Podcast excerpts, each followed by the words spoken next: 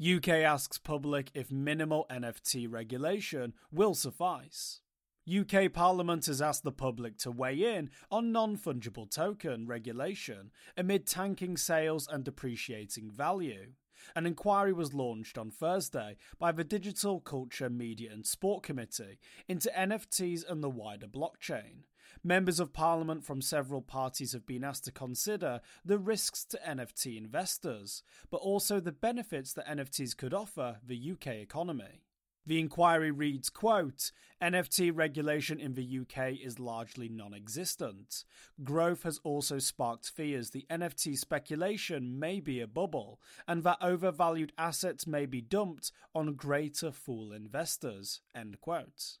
The inquiry cites how an NFT of Jack Dorsey's first ever tweet was sold at auction for $2.9 million, but only attracted a top bid of $280 when crypto entrepreneur Sina Estavi relisted it in April. However, last month, Estavi tweeted to show a new offer of 65 Ether, worth $103,000 at present time, had been submitted. The chair of the Digital Culture Media Sport Committee, Julian Knight MP, commented, quote, NFTs swept through the digital world so fast that we had no time to stop and consider, end quote. Knight went on to explain how the inquiry will determine, quote, whether greater regulation is needed to protect these consumers and wider markets from volatile investments, end quote.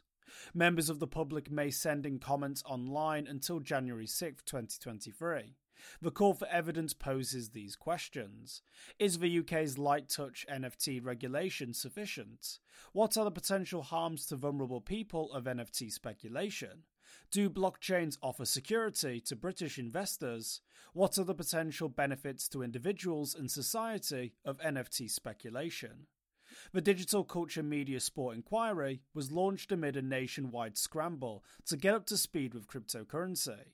The UK police invested £100 million into a crypto task force last month, yet say it's not nearly enough to crack down on rapidly growing crypto crime.